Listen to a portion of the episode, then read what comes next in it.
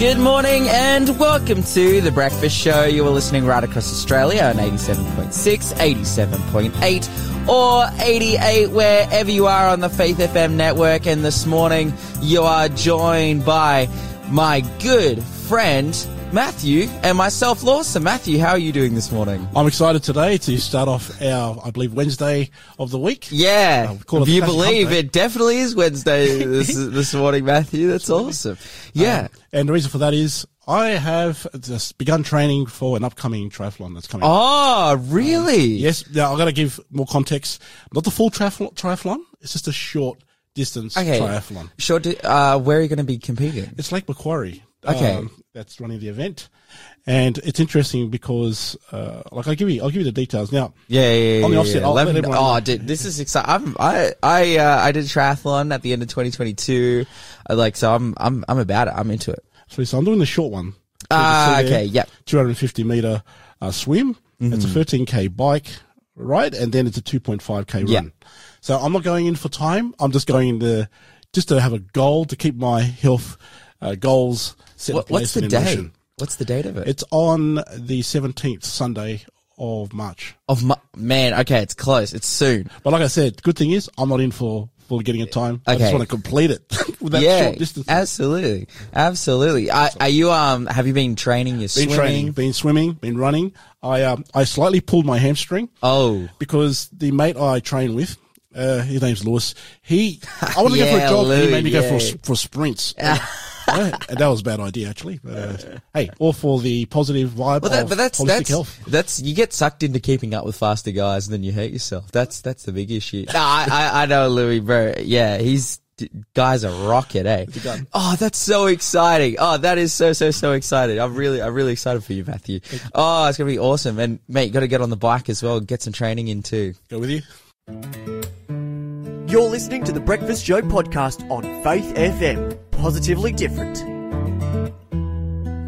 joined by myself. Lawson got my good friend and triathlete Matthew, who's who's preparing to mate On get my on the track. Get on the track. No, that's uh, that's so exciting. That's really really cool. Hey, let's get into our first quiz question for today. Gladly. So the first question, friends, is what prophet's bones revived a dead man? Whoa. What prophet's bones revived a dead man? Now we have four kind of solutions here for you Four to choose from. options, Four yep. options. First one is A. Elijah, B. Elisha, C. Isaiah, and D. Jeremiah. So that's a one in four chance to win it, and you got to get in it in order to win it. Absolutely. Hey, our prize for this week is amazing too. We've got an awesome book. It is called Food as Medicine by Sue Radd. This is a world champion. This book, if you didn't know, it in 2017 was regarded uh, it received the prestigious Gourmand World Cookbook Awards. It was voted like the best health and nutrition cookbook in the world. I was actually gifted that book, Really? Someone gave it to you? the same Lewis we're talking about. Oh, Louis the bomb. Okay, this this book's amazing. Like this is it's huge, and um, I've been I've been saying this throughout the week. The reason you know it's a good book is because it's fill, full of good information, and it's also thick and heavy enough to hurt someone with if you uh, if you whack them with it. So yeah, it's it's a very much a, very much a fantastic, awesome cookbook. It's also beautiful, by the way. It looks incredible, full of amazing recipes. Uh, do you have a favorite recipe from this one? I Have do you use this one often? There's a lentil dish that uh, we've taken from her book, Hmm. um, and you're right about that being a, a leafly heavy book. It's hardcover. Yeah. You dropped that from a two-story building. I think. Uh, Yeah, you- be- people better watch out. Yeah, absolutely. You're gonna need some tablets. Yeah, yeah. yeah. Are you resting up? Oh, that's awesome. Hey, again, that question was what prophet's bones revived a dead man? Was it A, Elijah, B, Elisha, C, Isaiah, or D, Jeremiah? 0491 064 669. Matthew, what is happening in the world of positively different news this morning? Absolutely. So I've titled this one "Unforgettable." That's who you are. Unforgettable. That's who you, that sounds like a, an album or a song. It is or- a song. It's a classic song. Does anyone know what that song? I is have uh, unforgettable. That's who you are. Is that the whole title of the song? I have is. never heard that before. Nat King Cole. ah, okay. Classic. Yeah, yeah. And uh, I thought it was appropriate because it's regarding a sad condition that Mm. most of us may actually go through, and a lot of our elderly get hit with, and that is Alzheimer's and dementia. Mm. And I've got a few stats here I'd like to share. So here's the first one. In 2023, it is estimated that there are more than 400,000 people living with all forms of dementia. Now that is equivalent to 15 people with dementia per 1,000 Australians. Now that increases to 84 people with dementia per 1,000 Australians aged over 65 and over. Now this figure is projected to increase from 400,000 to more than 800,000 by 2058. Hmm. So it's it's quite um, an alarming stat. Yeah. So I have a question off the bat. Uh, what is the difference between Alzheimer's and dementia? I literally have no idea. I thought Uh, me they too. were like very similar. I, similar. They they're both like a neurodegenerative degenerative disease. Can I take a guess? Yeah. Please. Isn't dementia more um, lifestyle, like uh,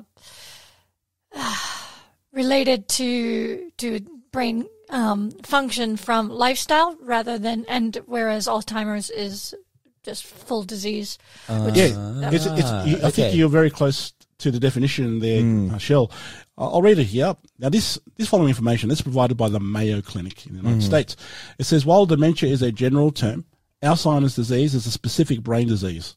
It is marked by symptoms of dementia that gradually gets worse over time. Now, Alzheimer's disease first affects the part of the brain associated with learning. Hmm. So early symptoms often include changes in memory, thinking, and reasoning skills. So I thought I'd ask this other question. Now, regarding Alzheimer's and dementia, what causes the condition known as diabetes of the brain? Oh wow. Okay. Uh, well, we've we've looked at how, as Shell just mentioned, that without challenging the brain, without you know uh, stimulation and whatnot, people, and by stimulation I mean like really uh, putting the the brain through its paces and and using it, uh, people then it, it enables dementia to develop. I'm pretty sure. Is that is that like is that where? it- yeah, yeah, yeah. It's in that in that once again very good. It's in that line of of what it, that description is. Uh, I've got here. This definition comes from the National Institution. Uh, sorry, the National Institute of Health. It says poorly controlled blood sugar may increase the risk of Oh, developing Alzheimer's. Uh, this relationship is so strong that some have called Alzheimer's diabetes of the brain. Wow. Um, the Mayo Clinic goes on to share that since both high and low blood sugars can cause these types of harms, it's especially important for people with diabetes to keep their blood sugar at target levels. Yeah. So- not not just diabetes, but it just in general. Like it seems as though here it's a dietary. There are dietary reasons why people suffer from Alzheimer's and dementia. That's that's incredible. I've never heard that before. Absolutely. It, so it's, the problem is the insulin, right? Um, so we have these insulin problems where uh, cells are having issues accepting glucose as a primary fuel to be to go into the cells, and they eventually, they eventually die. But there is an alternative uh, called these you know, fuel fuel ketones that come from you won't believe it uh, where they they are actually um, they come from. It's coconut oil. Oh, okay. So That's one of the people people are using coconut oil to you know not suffer from diabetes and cause greater issues with dementia and Alzheimer's. Well, this lady, she's a doctor. Um, her husband suffered from uh, the, the dementia. I mean, Alzheimer's, sorry, I should say. And he's an accountant and showed all the symptoms of not functioning properly. So she, being a doctor, went to research what kind of peer reviewed journals are out there to help treat um, these symptoms and reverse it even. And she had success using, now, I've got to correctly tell you what kind. It's dehydrogenated coconut oil. Okay. Yeah. It's hydrogenated and dehydrogenated, Yeah. and it's cold pressed. Yeah. And what it does is you have a myelin sheath inside your brain, Mm. and that coating erodes away. But the coconut oil helps to cover the myelin sheath, so your neural signals can go back and forth for your synapses in the brain. So that's how that works. Really? Yeah, that's I'm I'm kind of shocked. That's that's a, and this is just through like they just you know ingesting coconut oil either. with your cereal, Yeah. And um, you can put it on your yogurt, vegan yogurt, of course. Yeah, yeah, yeah. and and um, that was one of the cures I saw. And also the uh, another one, a clinic in England Hmm. has f- found that integrating children with uh, people that are you know, in dementia clinics, Hmm. so children coming for visitations, helps stave off dementia as well. Yeah. Because you know one of the main things that happen to people that are administrated into these facilities, hardly any visitations Hmm. from families, and they f- they found out that kids excite the old people. Like, wow, children. I mean, that was me uh, a long time ago, and that's helped them uh, as another like not ultimate cure, but help to stave off the symptoms, Yeah. ongoing onset symptoms. Of Yeah, the unfortunate reality of dementia and Alzheimer's is that it's impossible to cure in the sense that like you're still getting older and moving towards death. If, it, aging. i- if it's early onset, that's a problem, and there might be things to to again stave it off. But it's just the reality of aging and you know moving into the last stages of of someone's life. So it's good to know that there are some kind of changes that we can make, some improvements that we can that we can have uh, to enable, you know, better quality of life for people that are suffering from this. And whether it's eating coconut oil or spending time with young people and whatnot, which is like all sounds positive to me. I, I mean, like coconut oil sounds good. Spending time with children and whatnot is a really, really positive thing. It's also good for the kids as well. You know, we at summer camp this year, uh, in I believe it was in December. There was a group of kids aged, you know, 10, 11, 12. We took them on a bus to a local nursing home and played some Christmas songs and some carols and whatnot. And, and then afterwards got the kids to go around and interact with all the different people and have conversations with them. It wasn't just like walked in, sung some songs left, but really interact with all the elderly people who were there. And the elderly people were into it and the kids who were like a bit scared and nervous and like, oh, by the end, they were like, we loved this. They had such a good time and on, all the feedback was really amazing. So yeah, get kids involved as well. really involved. intergenerational help here and, and spending time together. It's fantastic. You're listening to the Breakfast Show podcast on Faith FM. Positively different. Matthew, can you get us our next quiz question? Absolutely. It says fill in the blank. Exodus chapter 40 and verse 34 says, Then the blank covered the tabernacle of meeting and the glory of the Lord filled the tabernacle. Verse 35 says, And Moses was not able to enter the tabernacle of the meeting. Why? Because the blank rested above it and the glory of the Lord filled the tabernacle. What is those blanks, friends? It's two blanks there, but it's the same answer. Hmm. And yeah, that's a long one to repeat. yeah, yeah, yeah. Hey, zero four nine one zero six four six six nine. Then the blank covered the tabernacle of meaning. Oh man, I'm just thinking of like lots of funny alternative answers to to it. Like then the tortilla covered the tabernacle. You know, just just random silly stuff. But uh, hey, you're listening to the breakfast show this morning. Of course, the reason tortillas came to my mind is because our amazing prize, Food as Medicine by Sue Radd, this awesome, epic cookbook that we want to give to you absolutely for free. This thing is big, hardcover, heavy, and beautiful. Eh, we want to give it to you. The only way you can get it is to get into the draw that is happening at 8:45 a.m. on Friday morning, and you have to just answer questions. The more questions you answer, the more chances you have to win. Absolutely. And why not go for this good book that if you have your health, you're going to have your wealth. And that number is to get into it 0491 064 669. Again, Exodus 40 verse 34, then the blank covered the tabernacle and then later in 35, and Moses was not able to enter the tabernacle meeting because the blank rested above it and the glory of the Lord filled the tabernacle. You're listening to the breakfast show this morning. As I said, I was going to talk about the UK and the reason is because there's some interesting movements happening there as we're moving closer towards a general election, which is due Yes. by the beginning of 2025. Uh, they basically, you know, I think similar here to Australia, they have the ability to call an election at one point. They have a period or a window in which they need to call it. That window ends on the 18th of January 2025. So they're saying or saying that it'll be roughly around, you know, the end of December, the beginning of January in which they'll have an election. And during election time or the lead up to an election, you know, all the parties come out of the woodworks with promises and policies and whatnot leading up to that point to try and get people on side. And one of the big focuses has been around the idea of conversion therapy. um, or or the ban of gay and trans conversion therapy. Now, I did a bit of a profile on this in the UK, uh, the issue specifically, the proposed legislation and whatnot, and essentially that gay conversion therapy in the modern context in the UK essentially doesn't exist. There was, uh, you know, I was reading through stories of, of testimonies of people saying I was subjected to gay conversion therapy in modern day UK. Now, I'm not talking about, uh, a hundred years ago, or say, you know, during during the, period of like the twenties or the thirties or the forties and whatnot, there was conversion therapy back then, but it was not. You know, this is this is the big thing. Gay conversion therapy at that point was run by public hospitals. It was it was government mandated and sponsored. It was, bizarre. and the reason is because it was illegal to be gay. Like this wasn't a church thing. This wasn't a spiritual thing.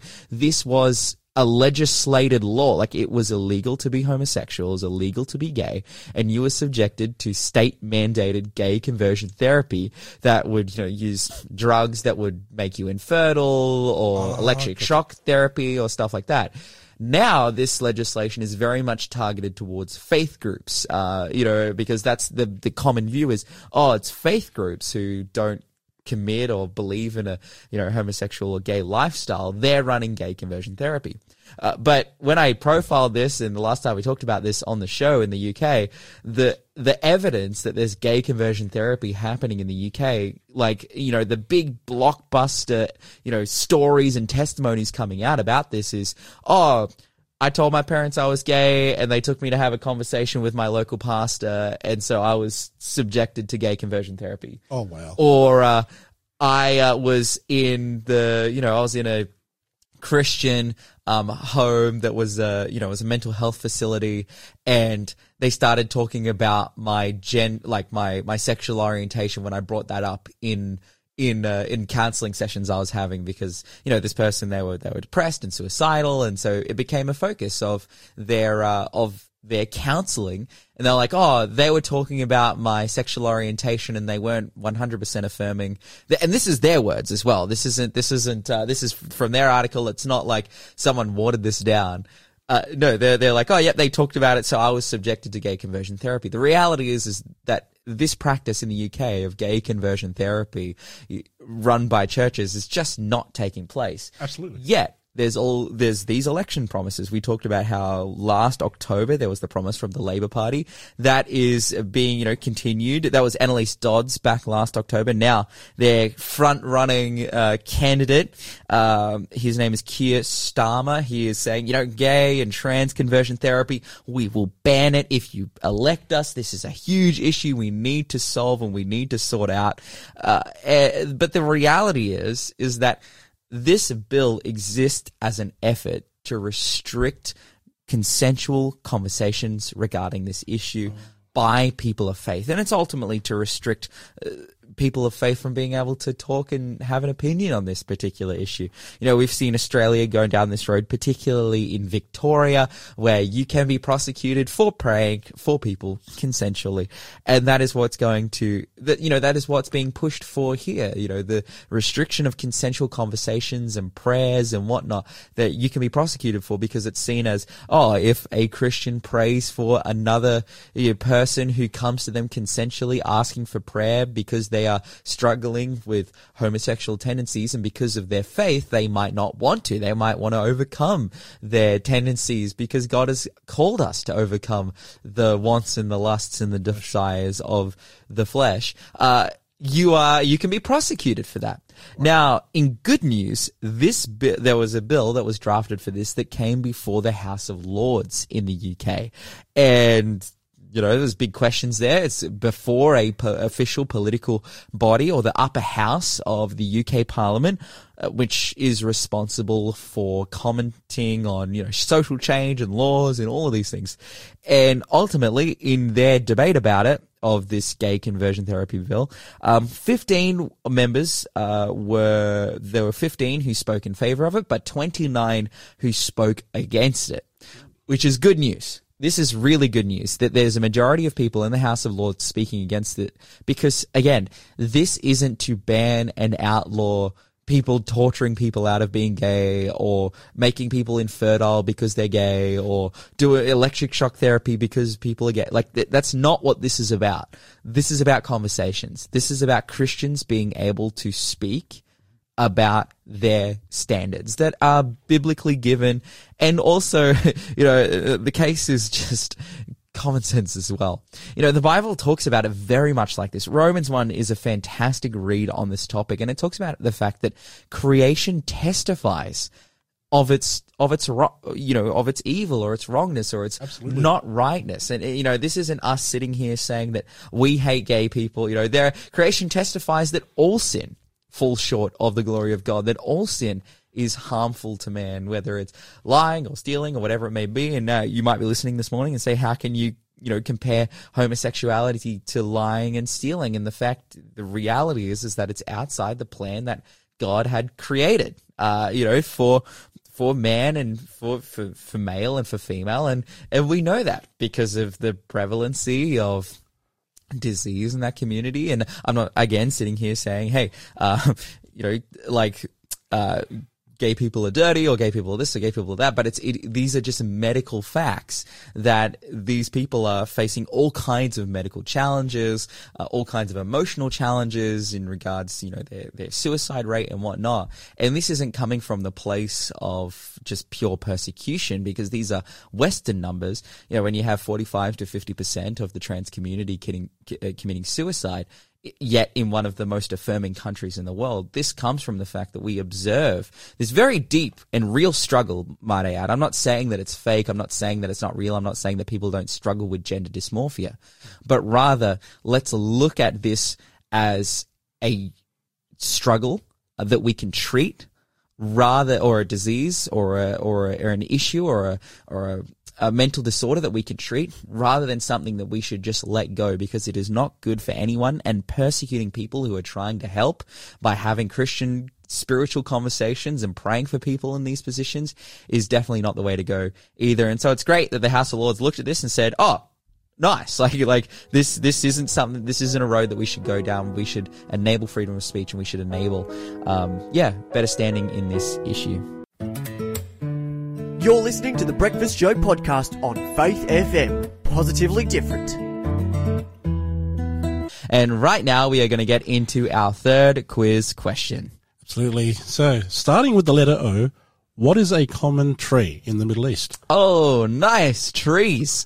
Oh, what could that be? Maybe there's some some arborists out there, or you know, who uh, who are you know tree tree cutters and whatnot, and you know all about trees, and you know what what famous tree from the Middle East is uh, is yeah, that's the one that we're looking for. Absolutely. So, there's an easy question, surely. It's starting with the letter O.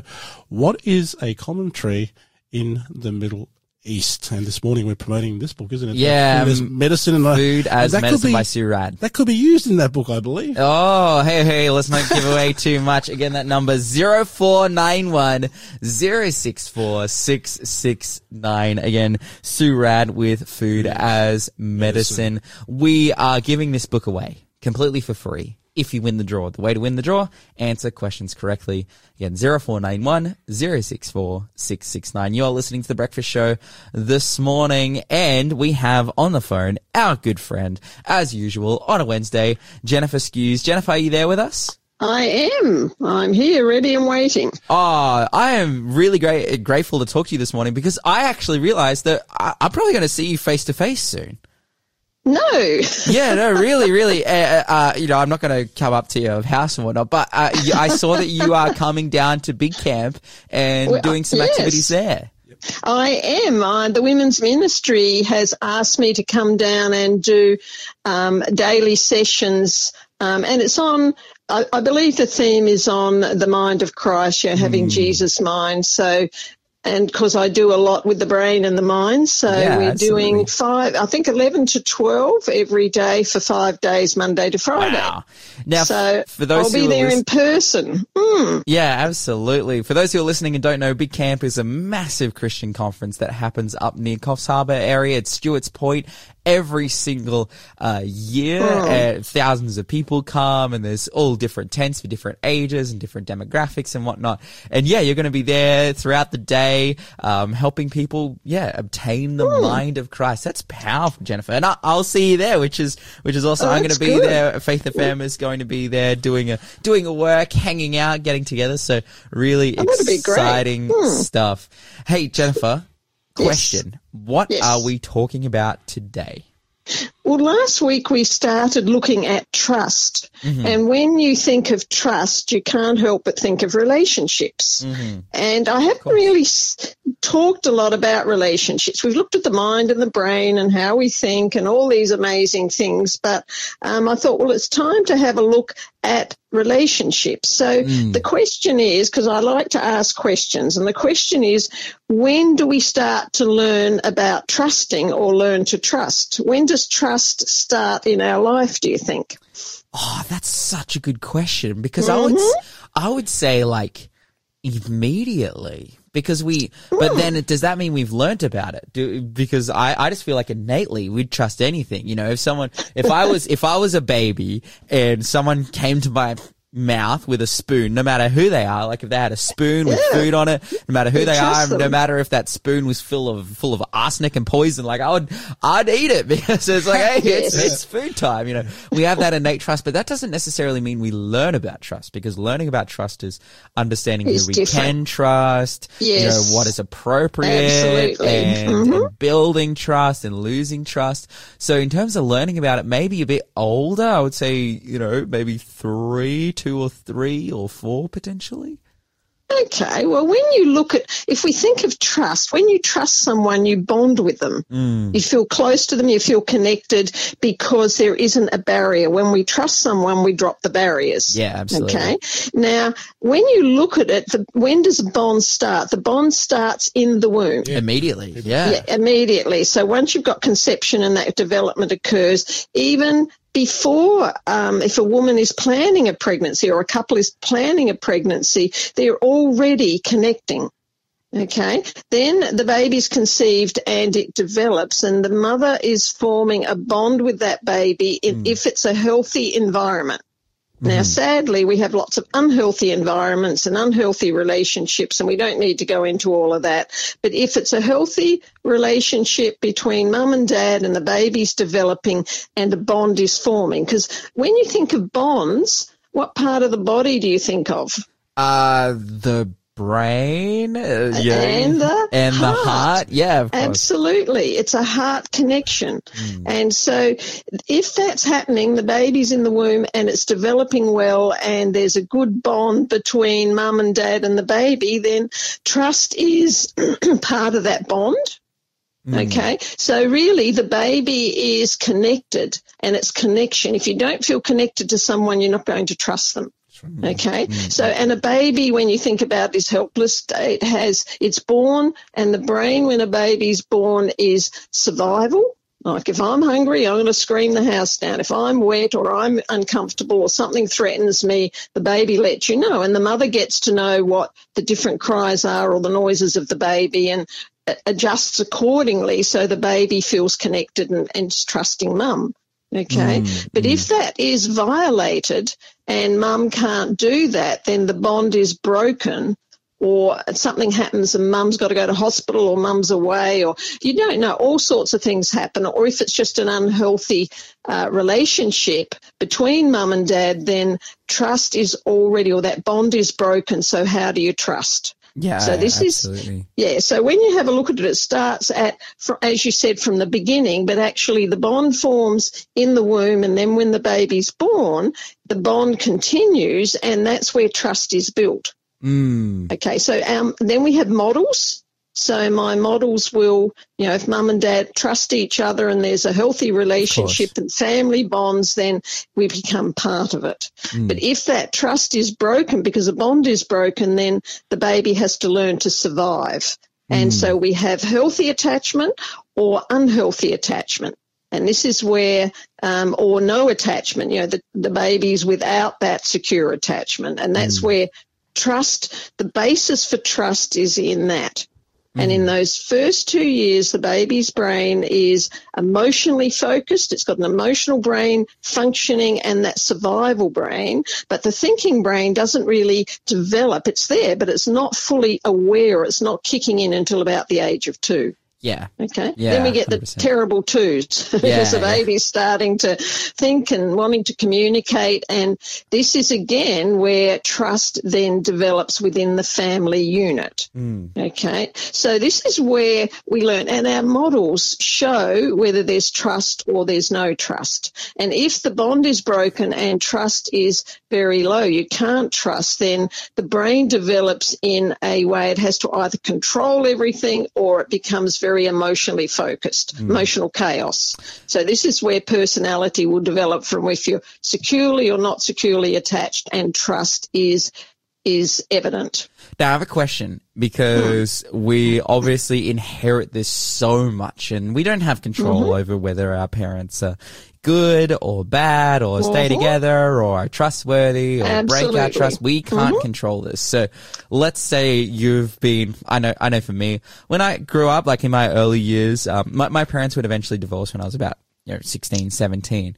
But when I was younger, my parents were together and I think at that time they had a quite a healthy relationship and, you know, that instilled a lot of trust and I think, you know, security within me. Like at, the, at that young age, I was, I, I trusted people, I was secure, all those things. Um, for people who have been through a more difficult time and who have been through a scenario and a situation in which there has been a loss of trust from that very Yes. early age and a lack of bonding and they can see those negative, you know, patterns within them of uh, you know, not being able to trust people or too much Yes. dependence, whatever it may be. Is there a way that they can actively work in that space to overcome those difficulties? Okay. There is, and that's the good news is that if we form healthy bonds in our life, and sure, if that's been a problem at a young age, then it's not always easy to do, but, uh, and every child is different. You know, in a family, you can get several children and one survives well and the others don't, or vice versa.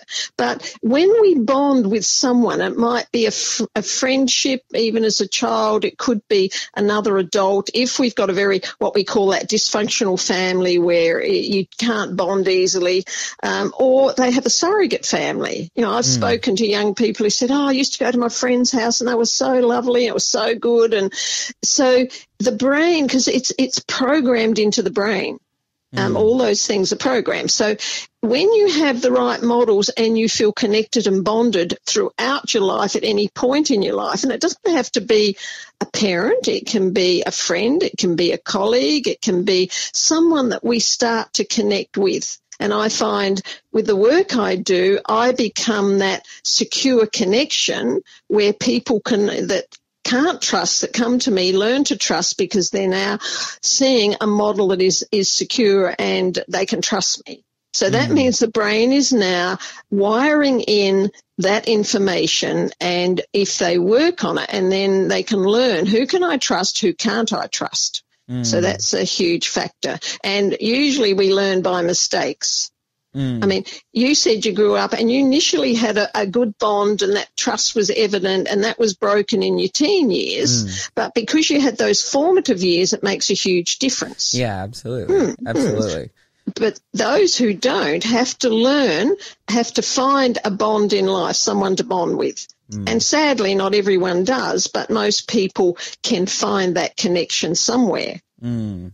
Yeah, Okay. and again, I think in the language there, some people might think, oh, so I need to find a romantic partner in order to be able to mm-hmm. trust people again. But that's not what we're saying here. It's, No. it's not just through romantic partners; it's through friendships. It's Yes. it's through yeah connections with with people who Yes. yeah aren't just in the romantic space. trust is built.